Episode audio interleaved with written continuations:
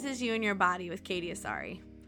Let's shed the stigma, move through the awkwardness, and get a bit uncomfortable together. Let's talk about our bodies. Thank you so much for listening.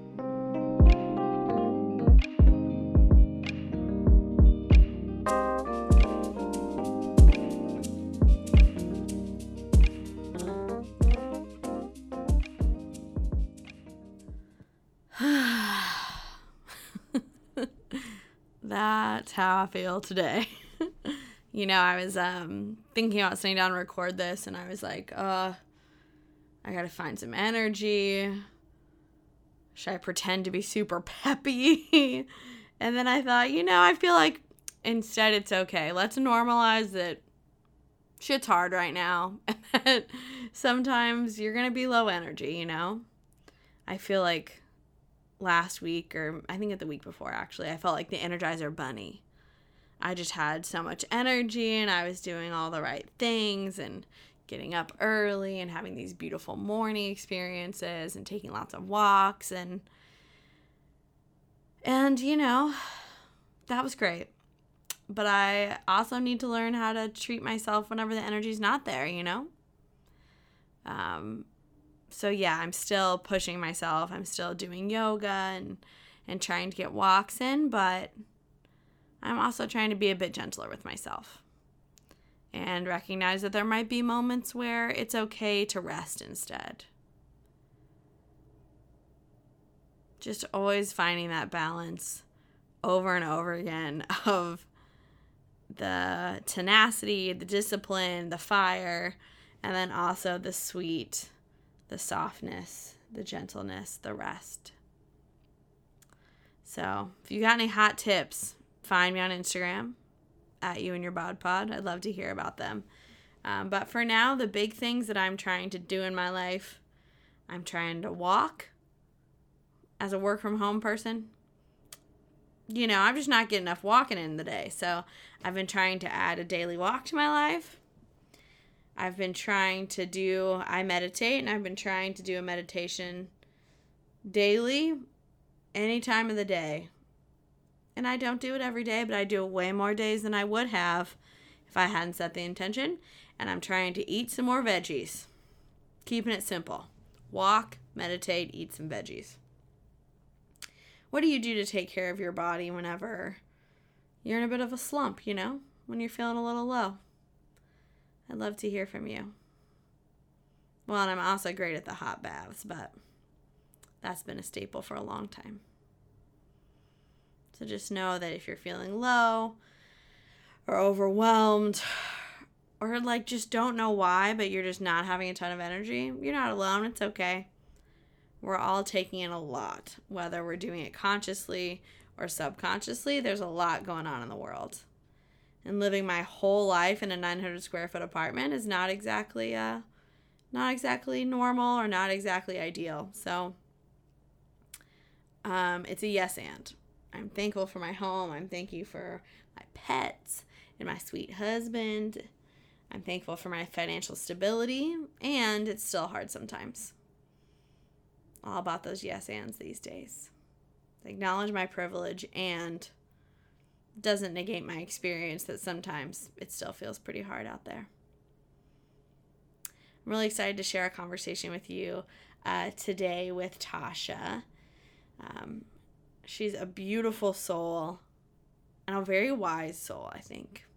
And I'm excited for you to get to learn more about her perspective in life, about how nature's played a role in her experience with her body. And I think we get into some body hair, so can't wait to talk and share that and hear your all's reactions. I hope you're having a beautiful week.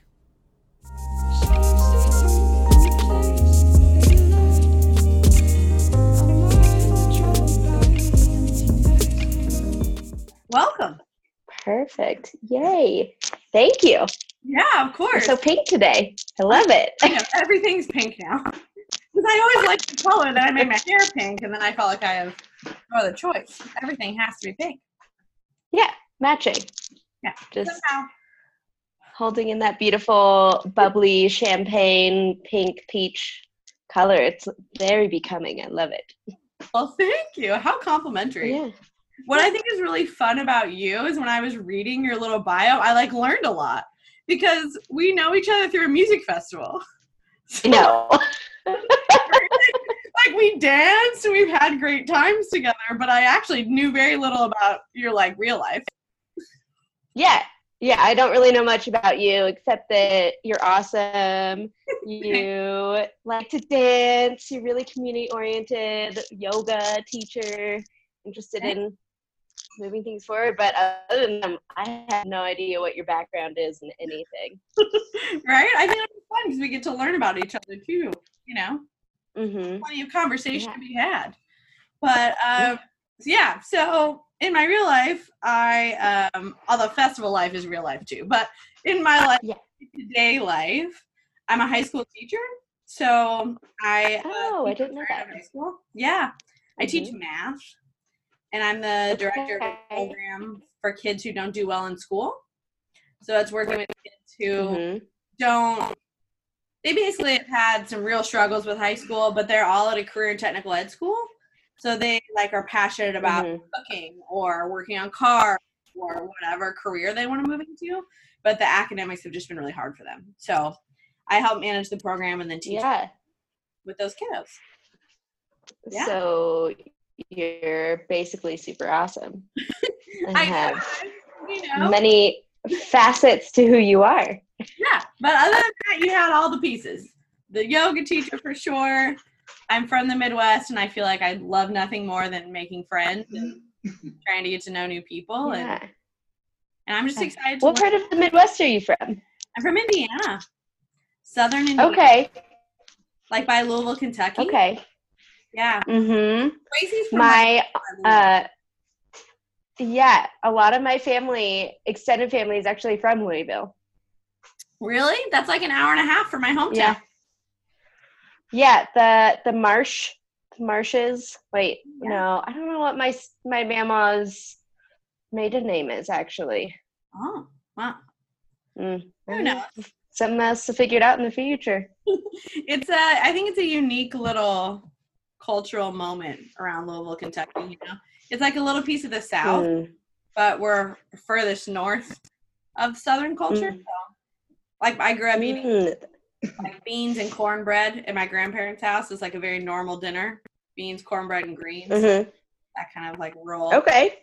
kentucky you know it's an adventure Yeah. Yeah. well tell us a little bit about yourself from born and raised in San Diego, California. Um, and that, you know, was its own interesting little little pocket climate thing going on there. Um, you know, people hear San Diego, they think of like beautiful sunny weather, beach babes and dudes and like surfing and like, like all of this radical stuff. And really it's just like it's a huge suburban sprawl okay um, there's a huge Latina Latino um, like influence there because we're so close to the border, and a lot of schools, like high schools, middle schools, elementary schools, like they bus in from the border, Mm. um, and so you get a lot of kiddos from that area. But the more north you go along the coastline and inland, the wealthier it is. Like the Oh. further away you get from the border, the wealthier it is, and like the more affluent and the more uh, like the more you attain that that vision of San Diego. yeah. Um, because otherwise, it's it's not. It's very much like like the closer you get to the border, the more it's diverse. yeah. Um, so growing up there, I grew up in a really interesting, diverse community. Um, tiny little town. Fun fact: my high school is actually the high school that was modeled after uh, Fast Times at Ridgemont High. wow you cali lady I know. I will admit the Indiana girl for sure. When I heard San Diego, I was like surfers, beaches, sunshine. yeah, I mean, typical uh, winter in high school, I would be wearing my shorts. Actually, this would be more fall. You would wear your shorts and then you'd wear your UGG boots and like a pullover hoodie. But you'd be like full leg exposure except for your your feet. Um, and it was just the strangest thing to like see someone in something very warm and very cold at the same time. you know, all the choices we made in high school weird. I used to think it was cool to wear d- two T-shirts of opposing colors and then roll the sleeves on the arm so that you would have like a block of an opposing color and my sweatpants, but then like perfect hair and makeup. It's like sweatpants, double T-shirt, but I had to do my hair every day. I think that that is a great style. Maybe we should bring. bring back Who knows? quarantine chic. Heck yeah. You're just ahead of your time. Maybe, maybe, maybe not, but we'll see. What have you been up to in the world since you have moved on and become your own person? You know, Um, oh, that's a big question. Um, uh, I left San Diego and I went to UC Santa Cruz and I became uh, a college human and was just like really interested in exploring my freedom and all of the different facets in that. Um, and then from there, I moved forward and um, my last quarter because the UC system goes on quarters. I was doing a field quarter, and so we ended early, and I was taking um, a wilderness first responder course yeah. um, that it was really great, and I learned a lot. And I met someone there who got me interested in outdoor education, and that kind of propelled me forward into the job that I'm in now currently, which is outdoor education and recreation. Um, and really, just that whole week was a really trans. Actually, like it was super transformative for me. It was with a bunch of really great people who were also taking the class with me that were friends and some were acquaintances that became friends and um yeah it just i cut all my hair off. I got a really great like med certification. I built community. I processed a lot of like past trauma. And by past i mean like college level like just like within the past four years trauma um that had gone on. And then uh it like just like all of that was like a big pivot point. I was done with college. I was cutting off my hair. I was getting this thing that was going to propel me forward this new direction. I found someone that was going to give me a really cool opportunity for a really awesome job. And and then uh, from there i just kind of decided to be more me more often. Ugh. um, I have so many great follow up questions. I can't wait to talk to you more about this. Hey, we like, never talked about outdoor education ever in my time no for the weekend. But we Mhm. actually partner with an outdoor education program at my school, and so I get to go on Cool. chaperone their trips, which like i I, love the chaperones it's the best. Like I got to take kids to Sucia Island last year and and camp on the them for a week, and hmm I just think it's so important, and it's something that I've only recently discovered in the last. it's three- the best yeah, like I just I was really detached from the natural environment for a really long time. Just because I don't know, I just think that that was my jam. I don't know why. yeah I think you just your life kind of takes a path and you go down it. And I was like, I'm a city girl, and I lived in Chicago, and you know, I just Mhm. do a lot with the environment. And then like three or four years ago, I've always as a kid I loved it, and so I went camping for the first time as an adult, and I was like, whoa, this matters. Like this shifts things. yeah like, oh, totally yeah it's uh after education has been uh something really special for me and like very near and dear to my heart i made a pact with myself going into it that i was going to be my most authentic and wanted myself to be sillier and funnier and like not as serious um and that all happened kiddos that I'm working with to be more themselves and explore things and the kids who are usually like the star of the class and like really great at everything are like maybe a little bit more quiet or reserved or like they keep talking but I don't you know, like necessarily like always call on them because they have the right answer. I'm like looking at other kids like, well, what do you think? What do you think? And you know, I've gotten really great feedback from uh, teachers saying, you know, like this kid, I've never seen them do so well on something until they were here and they were so engaged and excited. And I just like have so many little nuggets in my head of of all of these different kids having these explosions of like, whoa, like someone had to figure out that this was edible and they figured it out. Like really wholeheartedly like having that realization that it, not everything comes so easily to everyone or like i don't know just all the different things and different people get to shine in different ways and outdoor education gives those people those opportunities um, yeah feel like nature has impacted your relationship with yourself like you said it a little bit but mm. Oh my god, this this one goes back. So growing up in San Diego, like I didn't we didn't really do much outdoorsy stuff. My dad was super into mountain biking and he tried getting me to be a mountain biker with him. But I was a little overweight as a kid, normal, you know, Me like too. when you're growing up, like whatever. I was a bit chubby. I was like a little chubster. Exactly. I was the same thing. I was a little chubby, but also I had like sports induced asthma and like, you know, when you're a little bit chubbier, you don't really want to go and push yourself to go run and then you go and run and then it's hard.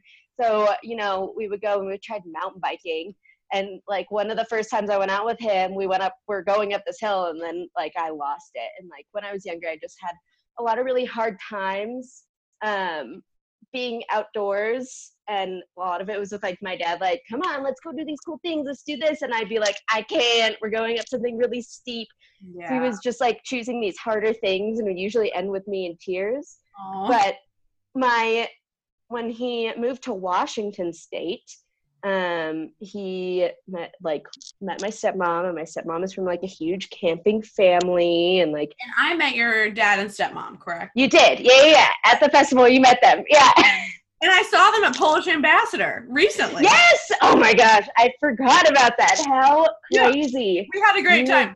Kira and all the other fun humans. Yeah. It was great. Um, Just making sure I could picture the right person in my head. Yes, like, yes. Uh, my dad has a big goofy grin on his face, usually in tie dye. My stepmom is absolutely gorgeous and just like this beautiful goddess that just like she just looks like she's floating around and like I know everything else about her, but when you just like see her, you're like, damn. They definitely look like fairy people. You're like, Yes. I don't. They live in the woods somewhere for sure. I was like, these Yeah. people live super. Yeah. Yeah. So as time went on, like, you know, we would go camping with them and my grandpa Rick was a huge um like person for me in in the outdoors and nature and like loving it. And they have some property out in eastern Washington, out in Bickleton, and then like where they live, my my grandparents um they have like a little creek that salmon go through when they're spawning. Yeah, it's pretty amazing. So we would go down to the river or the little creek and like I would play there. And then when I was, you know, tween teenager, we would go camping and I would put makeup on in my tent. like eyeliner and mascara and come out and they're like, Did you just put makeup on? No, it's uh it's leftover from from the other day. It's just leftover. I didn't put it on. Um but that was like my security blanket being in nature. Um but you know, like it nature has been a huge influencer and it's been a it's like a it's something that's a like been ever changing over time um from like you know having a really hard time and crying in it to exploring it a little bit more with my family in washington and then when i decided to go to college and i really like started to start my path to independence Yeah. I asked to go on this wilderness orientation trip that UC Santa Cruz does every year for incoming freshmen, and now they include it for transfer students. Mm. Um, and it's a 10 day trip out in the wilderness, out in the um, Sierra Nevada mountain range. Mhm. And I'd never done anything like it. And I said, I want to do it. Yeah. And And 10 days um, is not long. Like, 10 days is long with Like a bunch of people you don't know. Like I flew from San Diego to Santa Cruz and like my makeup and my like bangs and my nice hair and like my stuff because you know being from San Diego your appearance was like really important.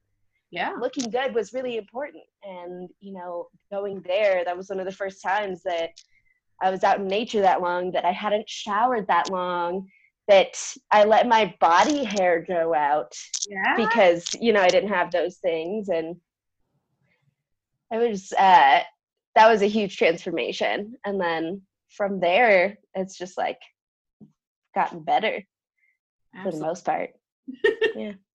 yeah In what ways do you feel like your relationship with yourself or your body has improved because of the experiences you've been through or moving into nature more? I appreciate my body for what it can do Ooh. instead of seeing it as an object for other people to appreciate and put value on, which is kind of what I grew up with the idea of. Like, my appearance is what people place value on, and that's how I'm going to show up in the world. But, you know, when you carry a backpack on your back for 10 days with everything you need in it, and your other people in your group are doing the same thing with the same stuff and you're in your little cook groups you start to be like whoa this is all i need Mhm. there are no mirrors out here wow um and so that's been that's been the biggest thing is i appreciate my body for what it can do and that's what i always come back to remind myself yeah. of. Like, I definitely gained the like freshman 15, 20 when I started college, and like that didn't sit well with me at first. And like that number was just like always on my mind. Like, I gain weight, I gain weight, I gain weight. And now I'm like, whatever, Right? it is what it is. Like, whatever I gained is because I wasn't playing water polo every single day. I wasn't swimming every single day. I wasn't playing field hockey. I was I was in a varsity sport every single season when I was in high school. Wow. And so I was I was like going after it and then I didn't and I let myself relax a little bit and you know, I gave myself some like ashamed myself about that. And then and now I'm like I'm I feel so happy. And I was like little extra legs, soft, squishy, with these strong ass biceps and my quads that are so strong that they're pulling up on my kneecaps and causing extra pain in silly places because they're so strong. yeah. yeah. No, I that super resonates. I um I kind of had the experience of growing up a like pretty chubby kid. hmm I don't know why. I think that I I probably to process this with somebody at some point, but I think I like um I was a little bit I was really strong for my age, and so when I would competitively Mm. play like with other kids, I would sometimes injure other kids, and I thought that that was very feminine, so I got kind of embarrassed about it, and I think it really held me Mm. back from wanting to like fully go physically Mhm. to the edges of where it was, you know, inside of me. So I was never very competitive. I also just like socially like to talk to people. So that, you know, they put me on the soccer team. Yeah. I like, distract people by chit chatting. I was not that into the actual game. I was Yeah. like, I just could we be friends? But then I like definitely carried around a lot of shame about being a more spacious woman for a lot of my life. And I Mhm. definitely felt like just over and over again, it was about what I looked like. And I think in the last, since I've been doing more outdoor activities, even yoga, right? Like I went through a Mhm. period of really intense working out, but it was definitely shame based. I mean, I would clearly Mhm. say things in my head like, you'll never have a boyfriend if you don't work out. No one will ever love you if you don't get thinner. Like it was Yeah. very explicitly shame based. And then I started to notice it as I moved into like nature activities or yoga, it became more about what my body could or couldn't do. And that is a lot healthier goal for me. Like I Mhm. want to be able to hike more and carry more weight on my back. Like that's a good goal. But that has nothing Yeah. to do with what I look like. you know what I mean? And I think so often we get them crossed.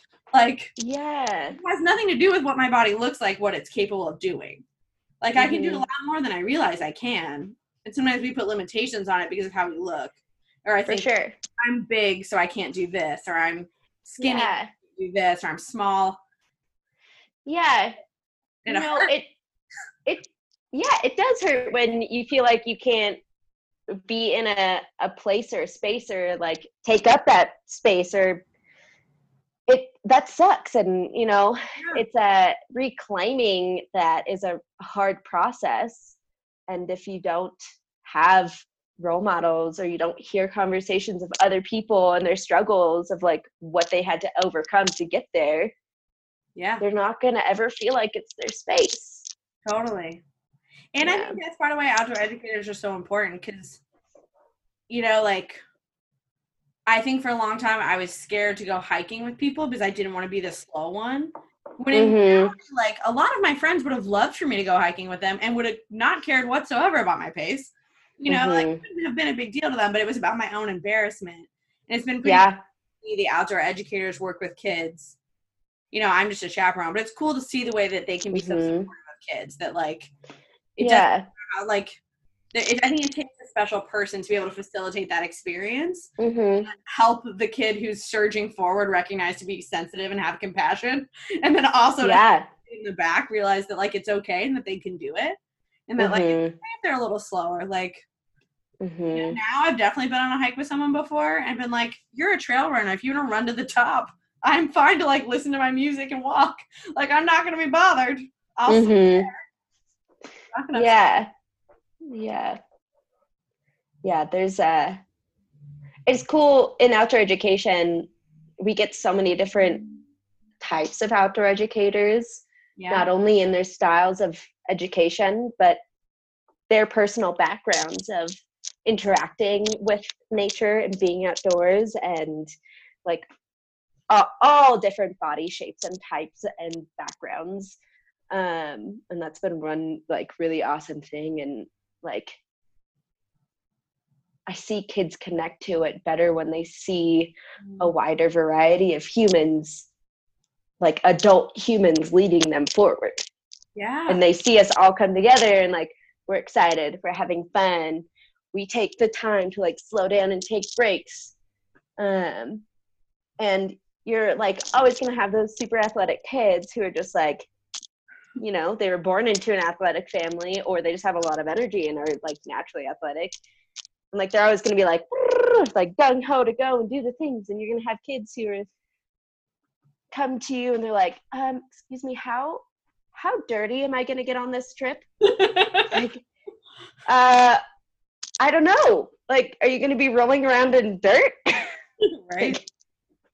you get a big spectrum but i think it's really important for kids to go on outdoor education trips Yeah. uh, so that they can see these different types of people and they can interact with different types of people and then that they can see their chaperones whether it's you know family members as well as teachers or just teachers out there doing these things they get to see adults in a different light and they get to view them in a different way rather than them just being just like this person in a room who teaches them things and they have to learn and listen and like do the things and like yeah yeah yeah.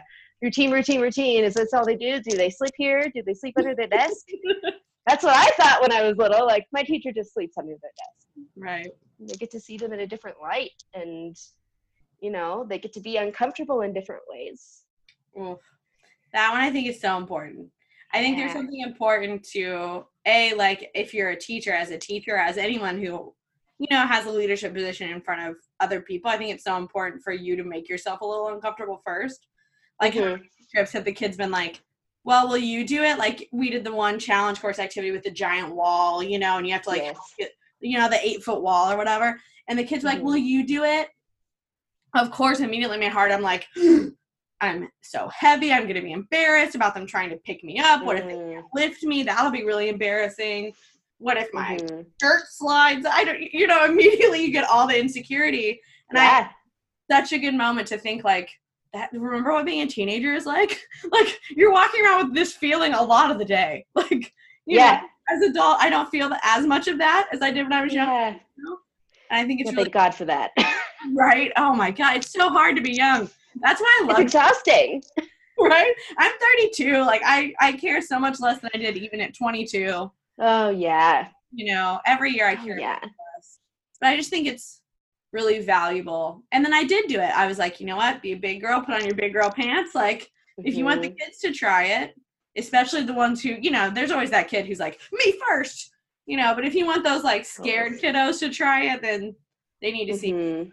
And I did it. Yeah, yeah, definitely. And that's awesome. We always encourage, when we're out there, we always encourage our teachers or chaperones to participate as much or as little they, as they want, but we'll never let them overtake a situation. Like if it's a challenge course where they have to be a little bit more crafty and try and figure things out.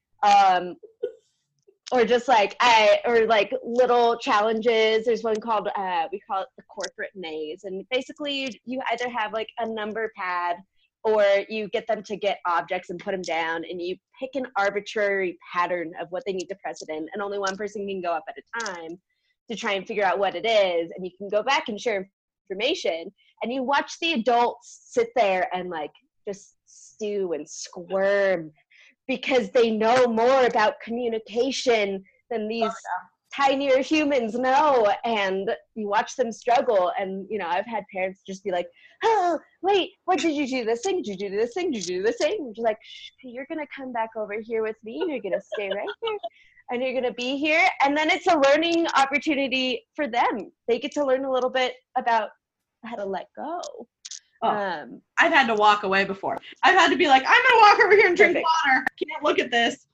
I just I trust that you can facilitate it. And I just like oh myself back. so fair so I fair walk away. Yeah. I'm gonna blurt out an answer or tell the kids what to do. So I just need to hmm back. Yeah. Yeah, but uh, you know, we have staff day where it's just, you know, the all the staff and instructors who are there and you go and you practice all the different things that you're going to teach and Mm. like the different activities and you go over the challenge course and make sure that it's safe and everybody's up to date with it on how to facilitate it Yeah. and you know my first season right out of college like the guy mitchell who was the ropes course facilitator and is now the ropes course coordinator at my company. Mhm. he looked at me and he's like oh do you have you ever done this one before? And i was like no. Um and it was this one where you had to completely like your whole group held onto one arm and like held you while you went over to grab this rope that was just out of reach. And i'm five two and i have a really short arm span so they had to really hold me. And you know all these little insecurities were popping in my head like they're gonna have to hold me. What if they aren't strong enough? Like what if i'm too heavy for this? And all these different things. And then they did it and i was like whoa. They did that. I did that. We did it together. And it was fine in the end. They didn't drop me. Exactly.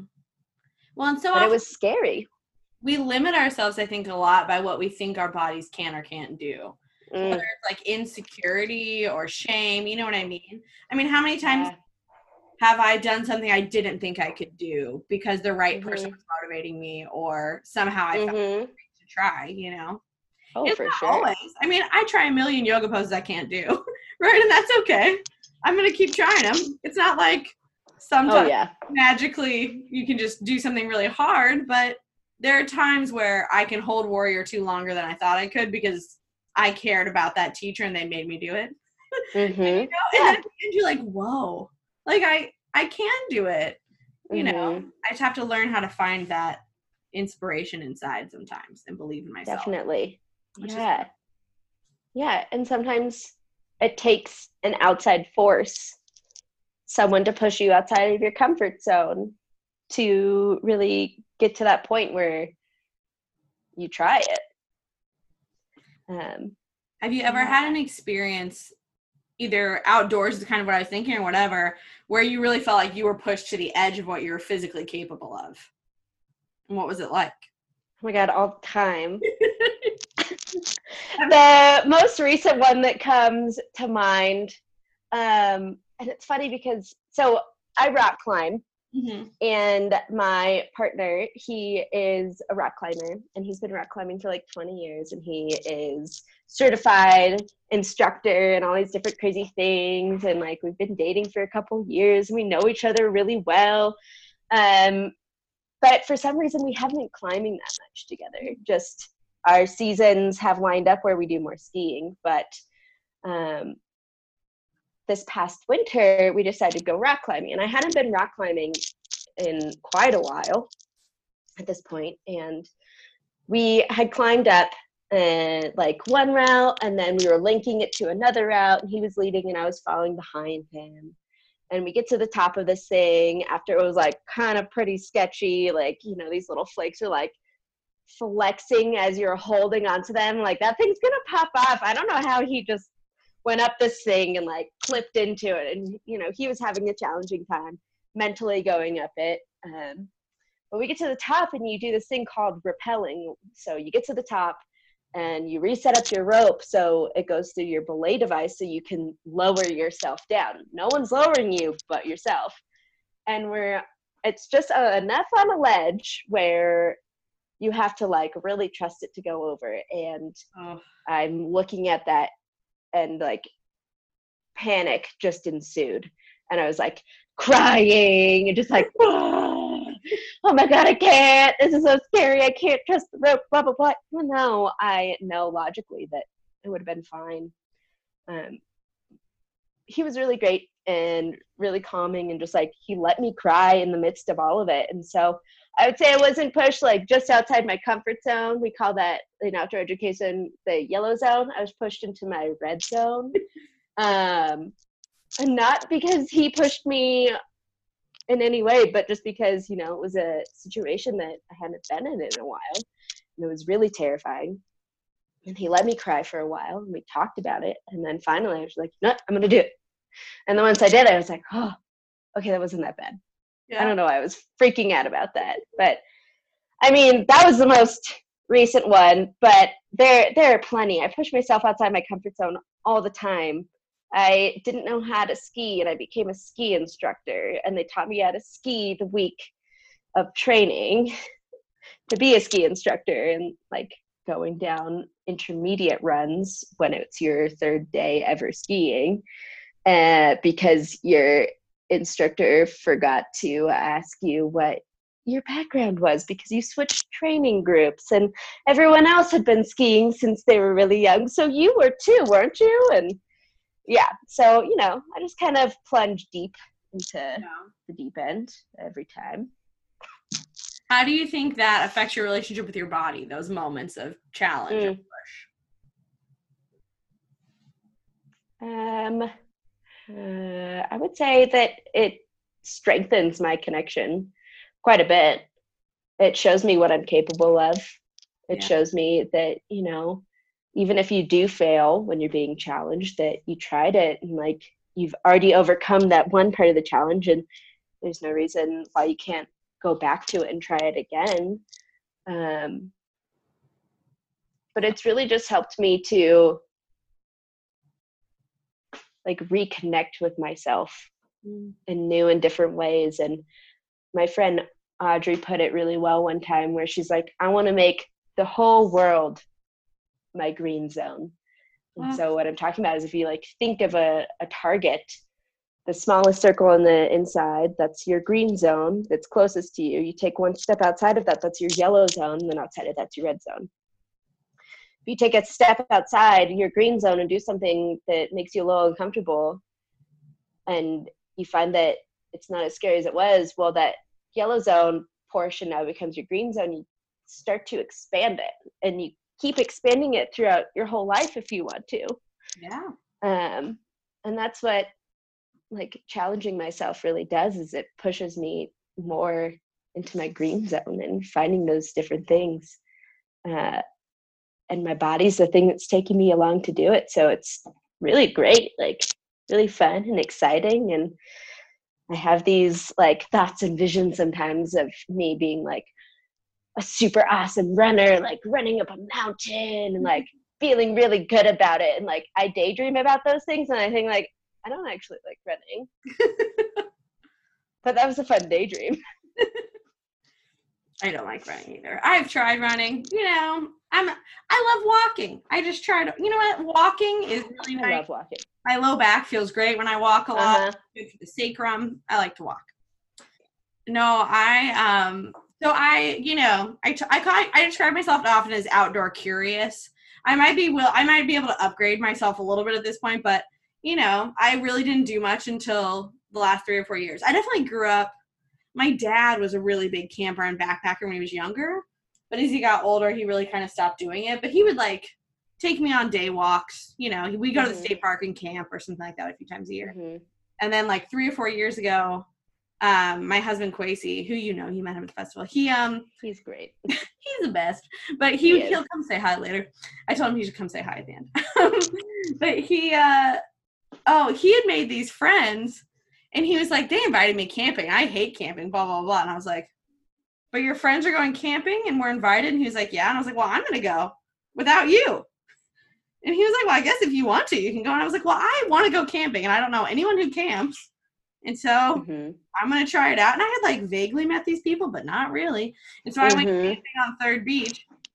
And I mean, Beautiful. oh, right. What a great first PNW camping trip.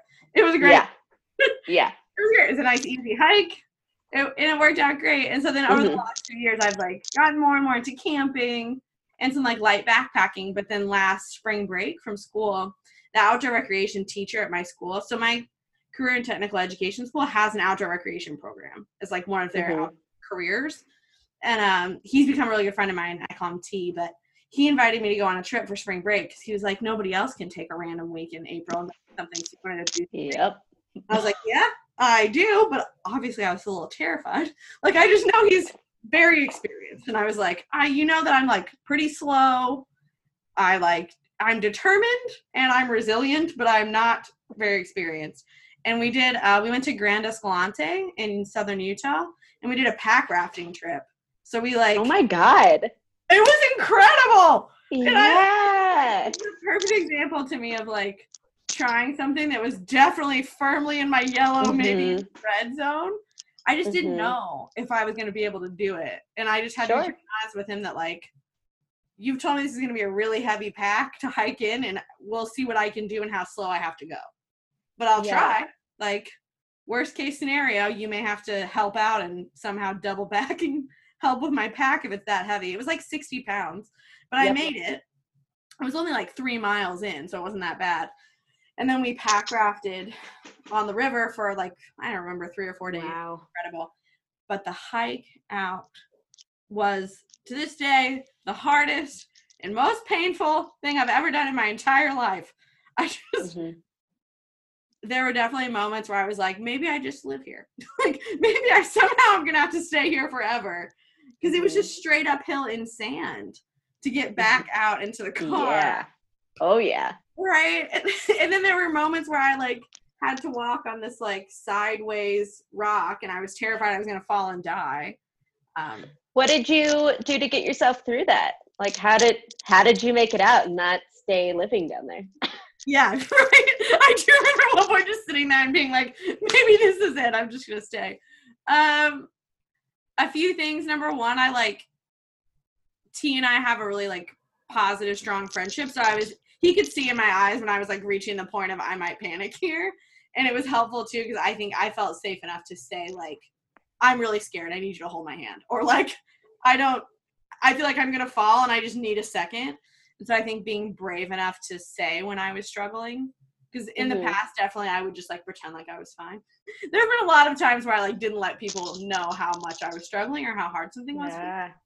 Um, so that felt really brave to have to say, like, I don't know if I can do this. On the way out, we ended up actually, I would hike with my pack for a bit, and then he would hike forward, drop his pack, come back, take my pack off my back, hike it forward, drop it, pick up his pack. So he ended up doing the hike basically twice because he would help with my pack. Yeah. Um, but being willing to ask for that was, I think, a positive step in my like. Yeah. That's huge.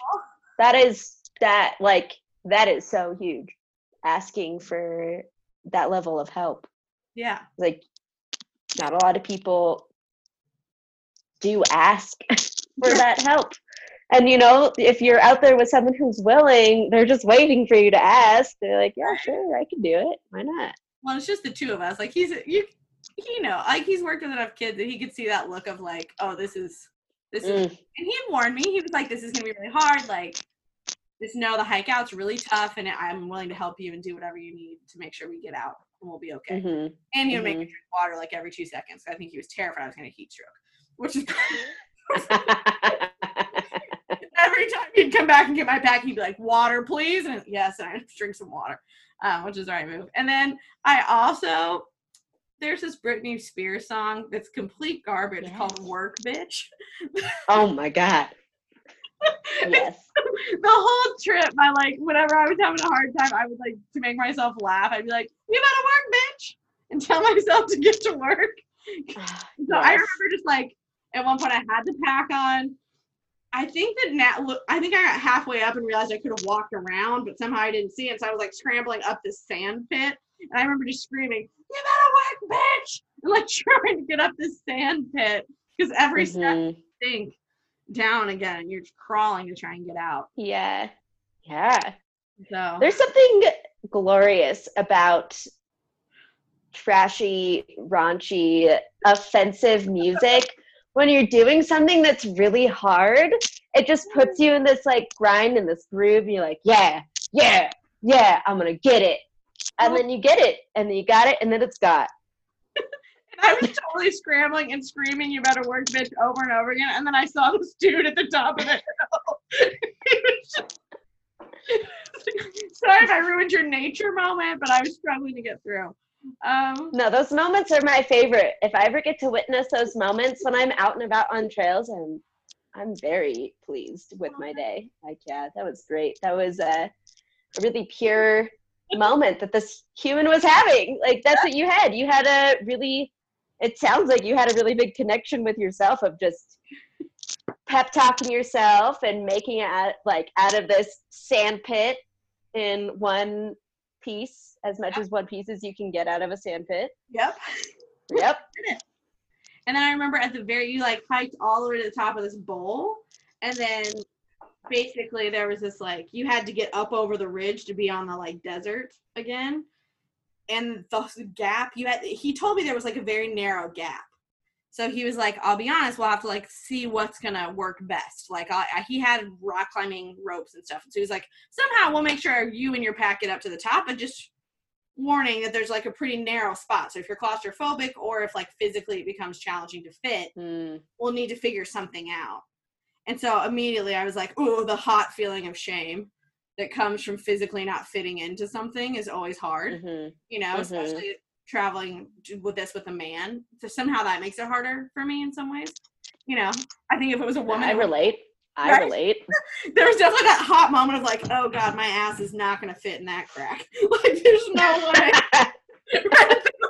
this is gonna it's just not physically possible. Like we could talk physics all day about this baby, but it's not gonna happen. I don't have like any fear. I just I don't want to be squished into that tight, and I don't think it's gonna work. Yeah. what. Mhm. Um, but we figured it out, you know, and it was good to confront that moment and be like, you know what, it doesn't matter. I still found a solution pretty quickly. I just basically climbed out the outside. He Yeah. like grabbed my hand and was like, throw yourself up here. And then he didn't expect them so flexible for me, yoga instructor. I just like pop my foot up there and it's like, oh, your foot's like above your head. Like, yeah, I can do it. Like, we all have our strengths. I just can't fit in a tiny gap. But like, I can pretty easily scramble my way up a side. Oh, yeah, I'm bendy. and that's a that's a really awesome lesson that you know Yeah. being outdoors teaches you is there isn't just one way to do something. Oh, There's true. so many different ways. You know, everybody has their different strengths, and um, when you're out there and you're doing a trip with some other people, you all have your different strengths, and not one person has to be the strongest the entire time. Like, I don't know, you could be like a strong leader and like have the map and know where you're going, and then you have someone else who is like super uplifting and is able to help people feel more connected to themselves while they're there in that space and Absolutely. yeah. Or they're super bendy and they can do super cool tricks like heel hook a move and like climb up and mantle up and just make it happen and impress people without even them knowing. And you're like, what? That's normal for me. Yeah. Well, I think it's been interesting to see, which I would love to hear how you've seen this, because I'm sure you Mhm. have that. Like, every body is so different. And I think I used to go around the world thinking that like people who look like this are healthy and fit and people who look like this aren't. Yes. And like, Yes. whoa, my mind has been blown. Like my sweet husband, I remember he had some knee injury, and I've always thought of him as the like more healthy, fit one because he's like a really good runner and weightlifter or Mhm. whatever. And then he got the PT asked him to do clamshells, like lying over his knees. Twelve of those puppies, he was out of breath, and he was like, "I just can't keep going." I was like, "We." That it was just fascinating to see. Like, I can do a million of those. It was cool to see that, like, how you how your Mhm. body looks has nothing to do with what it can or can't do. In a Yeah. way, I don't think I realized for a long time. Oh, for sure. Um, oh, I like 100% agree with you. I've had when I was younger, just like these boxes for people um, of if you're fit, if you can do these things, you're healthy. If you can't do these things, you're not healthy. And I think that that goes back to you know like PE. When you're in middle school and elementary and high school, and you have these like standardized tests that you have to meet, even in PE and physical education, Yep. and go run a mile, do this many push ups, do this many this. The And fucking rope. The rope is so demoralizing for so many of us. I actually don't remember if I had to climb a rope, but you know, climbing a rope takes technique. I didn't learn to climb a rope till I was in high school and I was learning I like was part of a like a circus sort of class and you were learning how to climb a rope to go up to a trapeze bar so you could catch people. Yeah. like as you were doing trapeze like i didn't learn how to do that um, but you know just like all these different stereotypes that you learn at a young age from all these different images and everything but it's so not true um, and like my friends are clear examples of that Hmm. um, I get to see them do really amazing things all the time, every day. Being able to work in adaptive sports, that really shows you there's so much that people can do and they find their own ways to do it. Information about what adaptive sports are. I mean, I think I know Mm. you're talking about, but Yeah. Sure. So, adaptive sports, like that's just like a really broad umbrella term. Mhm. Uh, adaptive, going more into that though, is you know someone who is more of like a normie. They have relatively normal physical abilities to accomplish a task, whether and it could also be like relatively mental abilities, normal abilities to accomplish a task. Um, you know, just like your average person, everyday person. Yeah. You, but that's not to say that everybody doesn't have their own learning style and like need to be taught in different ways in order to understand and accomplish a task that they want to accomplish. But adaptive sports, you could have people um, with different ranges of different like mental challenges that they need to overcome um, where like they may have auto processing disorders or like photo processing disorders or just like things that make it harder for them to understand what is going on um, where like the, the input is coming in but they don't have enough time to process it right then and there and then it happens all at once way later. Or maybe someone has lost a leg. So like a lot of people think of uh, wounded warriors like that is an adaptive sports program uh, that is out there for people. Um, so all sorts of these little different things are going on. Um, but in adaptive sports your coaches are looking at you and they're saying and they're trying to figure out well well how do you learn things? How do you interact with the world? Rather than just like going off of this autopilot script of well this is how i should teach it because it's how i've been taught to teach people. They first take a moment to you know verbally assess like okay well what's going on with you? How do you like to do things? Is there anything that motivates you there anything that challenges you? And then you go from there and then you go into it and you try and figure out the best path for them to help them out. And it's like you're not only coaching them on how to do the thing but sometimes you're coaching them on being gentler with themselves as in like within their learning process. Um i don't know do you have other questions about adaptive sports there's i could talk about it for a while concrete example of like maybe a person you've worked with or an experience that would help me get like a deeper understanding mm-hmm. um let's see here there's a couple so going back to when I was a teenager, I worked for the United Cerebral Palsy Foundation. Um, and I was volunteering with them as an adaptive aquatics instructor. And so we would get a range of kiddos from just a couple months old to 18, 19 years old. Um, and you know, with the babies, you're just, it's more of like water therapy and you're moving them through the water and everything. Um, there was one kid though who he had, he had spina bifida and a couple other things and he didn't he couldn't feel his lower body but he could move it he didn't he would have like look at it and be like oh i'm moving it. Um and within that we taught him like his goal was to make it onto the adaptive swim team. And to be able to be on an adaptive swim team he had to swim a certain amount or a certain length of the pool by himself with no help. And we were teaching him how to sit on the side of the pool and dive into the pool and then come back up, resurface, and take a couple strokes on his own. Mm-hmm.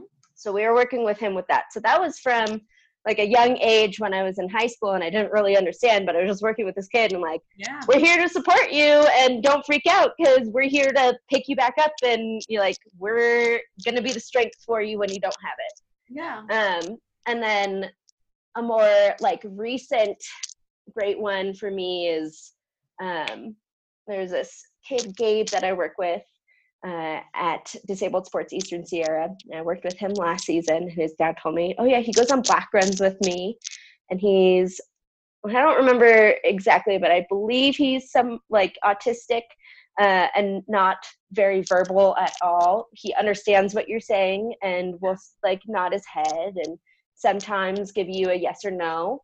Um, but for the most point part, like you get no verbal. There's not a ton of like facial changes. You're you're not really sure. And the person who was working with him the day before, she was an intern, and she was like kind of taken back. She was like, "Yeah, I was taking down this like pretty like easy run," and he was just like doing this death wedge, and a death wedge is when tips of your skis are closer together and the backs are really far apart, and it's really exhausting on your body to go down that way. His dad is telling me that he takes him down black runs. I'm like, what are you talking about? And then I was like, all right, his dad says he's capable of this. Let's try it out. Worst comes to worst, we can take off skis and we can slide down on our butts or we can walk down or let me see where this human's at. Yeah. We go up and I take him down a harder run and then all of a sudden he's parallel skiing. Like that's adaptive sports right there. It's not about you and what you expect to get out of it.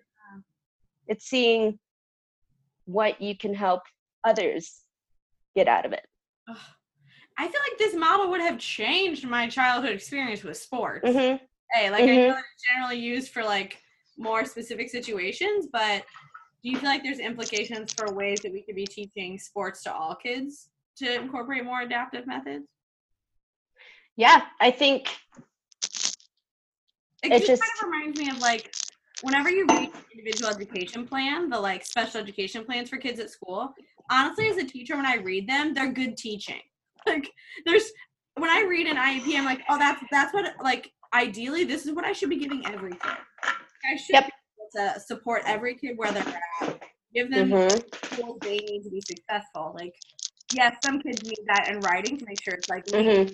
And to make sure it's really happening. Mm-hmm. But really, that's what I that's what I wish every kid in my classroom would get.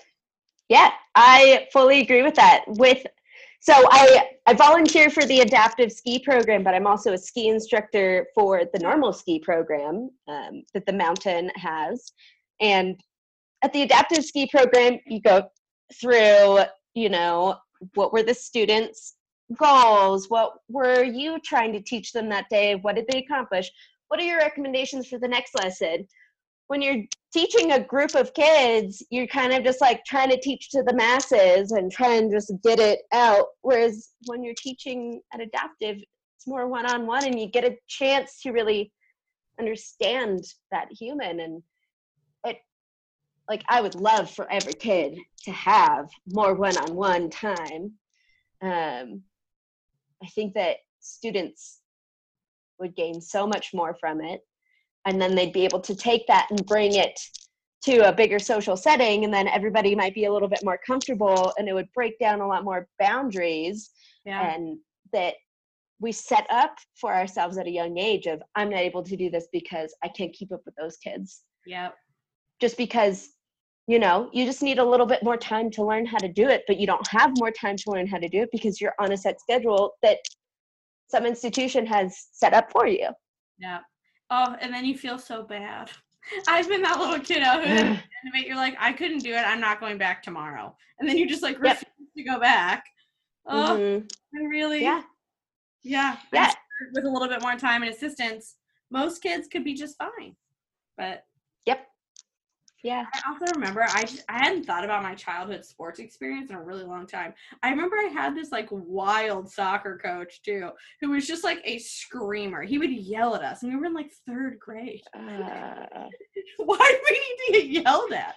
I'm sure that's part of why I was like, I don't how to play soccer anymore because I just get yelled at a lot. Well, I hear that and like that just sucks. Like you're in third grade. Your third graders are what, like eight, nine years old ish, somewhere around there. Very young, very impressionable, but also have like a very good understanding and grasp of emotions and what they mean and when they mean it, uh, and like how they interact with day to day things. And you have someone yelling at you during this one thing, you think, I'm doing the wrong thing and then you just you know just like degrades your self-esteem about something and you're in third grade trying to learn this thing you are not uh what is it fifa? Is that is that the thing for yeah. for soccer? I don't know much about soccer. That's but you know like you're not coaching the next all-star athlete for fifa world cup and these These are third coaches just need to tone it down a little bit. But you know, maybe he was taught that way, and that's all he knows, and he doesn't he hasn't like rethought it in any way. Probably. Who knows? Screaming works; it gets results. just keep if you yell louder, they'll do what you want. Like no one's doing what you want. confused scared. No, no. Has talking louder ever worked? I find when you speak quieter, that's when it works. as long as they like you. I did my first year teaching. I would make the mistake of saying things like, "I'll wait," and I remember, and I've always taught like seniors alternative high school, and so I definitely had a girl who was like, "That'd be great. I'm gonna finish my story," and then just like, turn. I was like, okay, I wasn't an offer to wait. I was threatening you, but I didn't go great. Yeah, there's always those people that will uh, take you up on your offer, It's true. call you out on it. Well, and now that works because I have a different presence with kids. I definitely have a different Mhm. like. This is the learning space that I manage, and so if I'm speaking, I need for you to be respectful. And I give Yeah. them lots of time to talk amongst themselves. I'm very like straightforward with kids. Like, Yep. I treat you with respect. This is what I'm asking, and then I will totally be reasonable with you. Like, Mhm. I don't care if you listen to music while you work on your math homework, just not while I'm trying to give notes. That's all I'm asking. Yep. Like, for Yeah. I think when you're straightforward and upfront about those realistic expectations, Yeah. kids appreciate it and they feel respected in their own way. Um, and I think it's really important. And that's, you know, when I start having a rowdy group of kids, I stop them and I, I do the same thing. I'm like, look, I'm here to, if I'm speaking, it's usually to give you instructions about something fun for safety or to tell you that I have food for you. Snacks, really delicious ones like Oreos and wheat thins and, you know, like apples or oranges. Oh my gosh. How do you feel like your relationship has changed with your body over this quarantine phase? That's that's something that's interesting to me. right? That's a great question.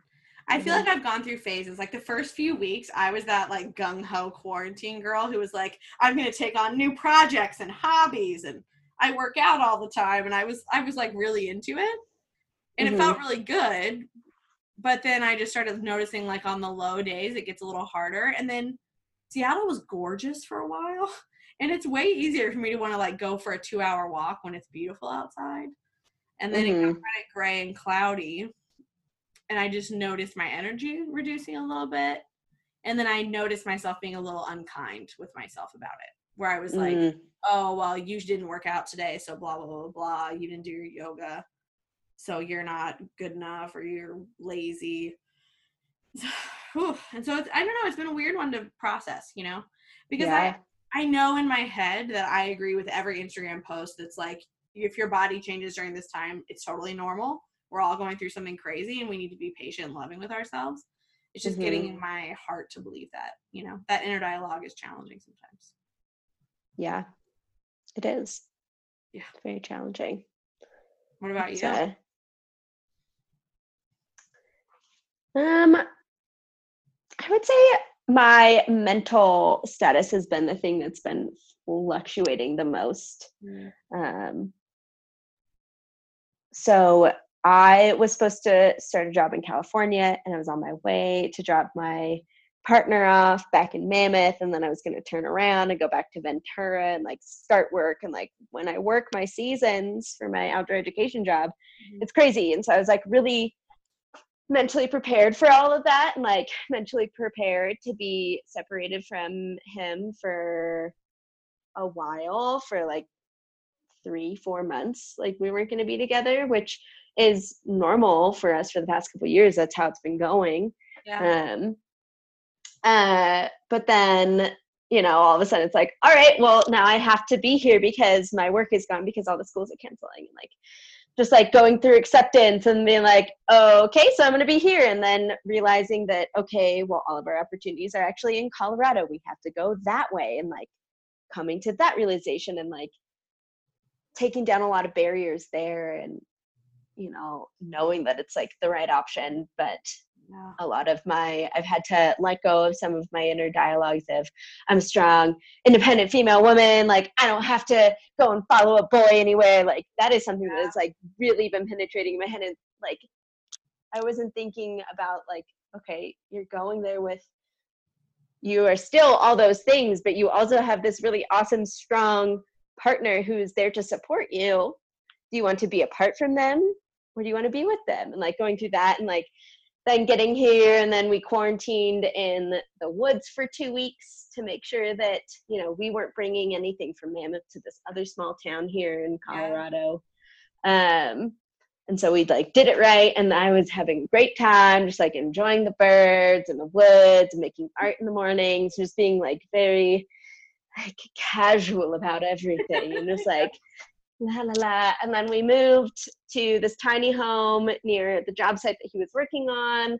And I started like reading more of Facebook, and my anxiety started increasing because I was reading posts about this county. And like some people were like, if you don't have license plates from Colorado, you shouldn't be here. If you don't have a driver's license with the county like with that's within this county you should be allowed in the grocery store and then brad was telling me that uh like he had met someone whose brake lines had been cut and, and like all these things and i'm just like in this tiny home and i'm like okay i'm just gonna do yoga i'm gonna sit here and it's beautiful in here and i'll go for walks occasionally and i'm just gonna like be here and i'll be Yeah. safe. Like going through a lot of anxiety and then we moved again. Now we're in like in a place like finally like secure and stable. We're living with one of his friends um and i have felt so much better in my mental space of like okay i have a place i have a home this is fine i'm gonna stop looking at facebook Good.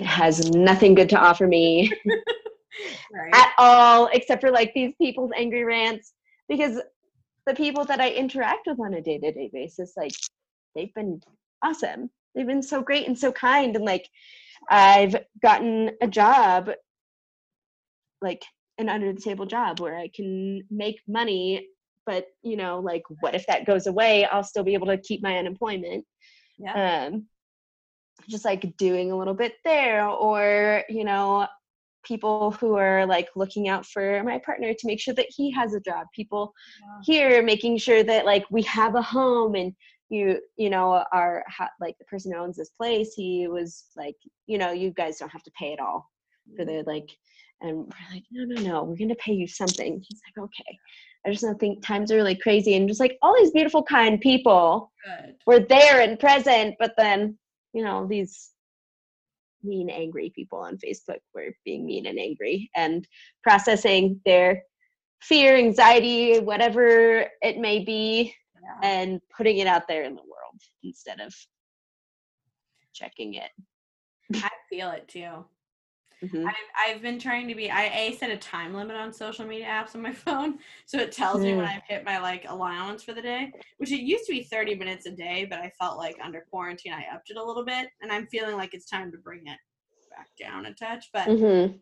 I've been noticing that there are some days where looking at Instagram feels really positive and it's like I get to see a lot of like positive ideas or quotes or like body positive images. But then there are definitely days where I look at that and I feel the like rush of anxiety or the rush of like Mm.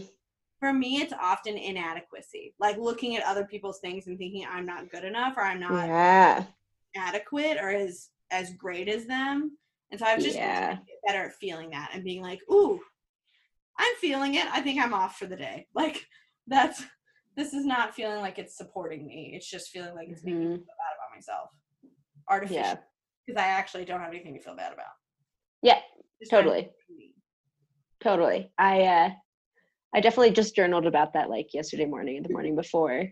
I'm like try and journal before i do anything else in the morning. But this morning like i had looked at my phone before i journaled and then like i read two posts and I was like oh no no no no no. Like i don't need to take on those people's emotions or feelings or things. Like let sit that down go back to your journaling like do your thing. But um i tend to just like take on other people's pain and hurt and like feelings and instagram can be a really challenging yeah. platform and space for me right now And I've So. taken long breaks before. I was off of social media for six months, I think. One time. cool that's Yeah. awesome It was cool. I think I just am always trying to figure out what that relationship looks like. You Mhm. know? And I don't know exactly yeah it. Feels kind of like I often think to myself, like, what is my purpose in sharing on social media? And like I think I Mhm. need to almost for myself come up with like a purpose statement of what social media is, is supposed to be for me. Because Mhm. you know, it just feels weird sometimes. You're like, what is the point here? Like, I certainly don't like this isn't about trying to make other people think I have a great life. This shouldn't be about like trying to do whatever or make myself look a certain way. Like, if it if I'm sharing things that are helpful to other people, I think that's important and good and positive. Mhm. But I know in myself, if I'm really deeply honest, that I care a little too much what other people think, and that sometimes I can get a little too attached to Yeah. what I view my life as, which is hard to admit, but it's true. i i do the same thing i definitely do the same thing do. it's yeah i think it's hard to admit but i think the harder step is recognizing it yeah, when that's happening yeah. the fact that you're recognizing is freaking awesome it's beautiful I'm getting there, you know. And I, I do think eventually I'll Yeah. come to some sort of like, this is the goal for my presence in social media, or decide that I don't Mm, if I can't come up with a goal that I feel good about, you know? It's kind of like Mhm. wasting our years Yeah. on our honeymoon, which we've been married like almost six years now. But on our honeymoon, we like made a mission statement for our marriage. And so our mission, you made a what? A oh, mission oh mission statement. for our marriage basically and i got a tattoo on my arm but it says love adventure growth.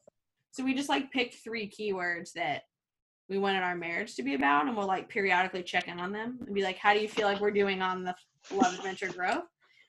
Well it's really helpful right? Because it's like a framework to think about. Yeah.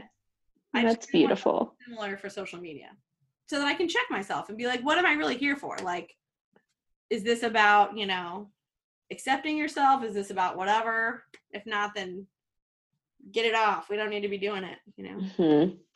You know, I hear you say those three adjectives, buzzwords, and I I think that's really beautiful that you have that set with you and Kwesi as your mission statement. But I think that that would also be a really bitchin' mission statement for everyone to have with their bodies. Whoa. Love, adventure, growth. That's what it's about. Right? That's mind blowing. And it's so true. hmm You're totally right. Because I, I do want those things in my body. I want to love it. I want to have adventures with it and see what it's capable of. And Mhm. I want to continue to see it grow and evolve. hmm Wow. I think that's fascinating.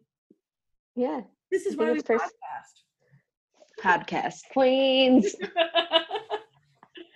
oh, you're totally right. Well, if you had to say for your body, this can be too intimate of a question, but how do you feel like you're doing on the three for your body and yourself? Love, adventure, growth. Um, let's see here. Love. I'm gonna get intimate here. Um, Let's it. within it. So love, I've definitely loved my body way more throughout the years through adventure, Yeah. through like adventure and exploring. Uh, I used to think that the only way that I could love myself is if someone else was loving me in return. If I had a partner in return who would shower me with love, and then when I made the conscious decision to, you know, just love myself and go and do the things that I enjoy, that's when things started blossoming. Adventure, um yes i take my bodies in adventures but also i've been adventuring within my own body and my own needs and desires like you know it could be sexual or just like what i enjoy overall Yeah. uh, adventuring with food is a big one um back to sexuality though like i did not have an orgasm until i was 21 yeah. um didn't just like didn't adventure it was like faux pas and like you know in high school all the girls were like "Oh no i don't do that like Yeah. that that's what i grew up around and so i decided finally to adventure that after having a very candid conversation with my stepmom and my aunts and then being amazed that i'd never had an orgasm before they're like what this is what i do when i was your age and like when i was younger this is what would happen this is what would work for me So brave having- of you two to have that conversation with them. Like, good for you. Yeah. I didn't think that women could masturbate. Just to be clear, I like grew up in a very conservative Christian environment, and so I thought that women couldn't do it Yeah. i until I was really around the same Yeah. age. I just wasn't aware it was possible. Yeah i um i didn't really know what it was i didn't really know what it was like. Yeah, I get it. and i remember meeting a guy that I was like interested in he was a drummer our eyes locked while he was on stage drumming and like i drove his tour bus and then like we got to fool around with it and he's like i told him i didn't want to have sex and he was very respectful of that. He was like do you want to do anything else? I'm like sure uh and he he's like we met like how about you masturbate like in front of me and i was like uh and i had never really done it before and then all of a sudden this guy's like what about what if you do it i'm like i guess i can try it yeah. I don't really know. And like I just kind of did what I thought was supposed to happen, and that did nothing for me. Yeah. Nothing. Yeah. We need a bit more of an honors manual. There's there's some like explanation. yeah, yeah, but like no one had had a conversation with me until I had that conversation with my stepmom and my aunts, Yeah. and they looked at me and they were crazy. And I think the thing that was really helpful is like we were already in like a really safe and vulnerable space. Yeah. My stepmom, she is a massage therapist. She was a doula for a while. Mm-hmm. she did a lot of pre and postnatal stuff and like it was just this time we were like at her massage like studio and it was all of us we were drinking wine and we are just hanging out and like everybody was being vulnerable and it encouraged me to bring up my stuff Well, and having that like women's circle was really awesome. And then yeah. And then like the growth aspect of my body i'm always just interested in seeing what i'm capable of. Yeah. and uh yeah just growth i guess in general just you know like a flower there's or just any sort of plant life cycle like you're gonna go through a growth phase it's gonna bloom and then it's gonna die and then it'll regrow Absolutely. and remembering that Mhm. really powerful for me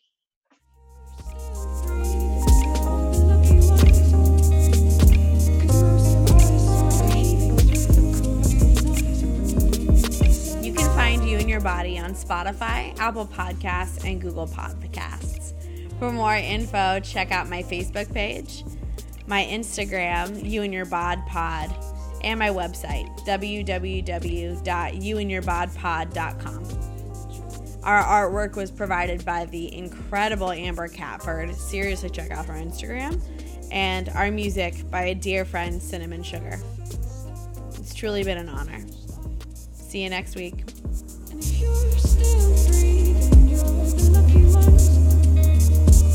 most of ours.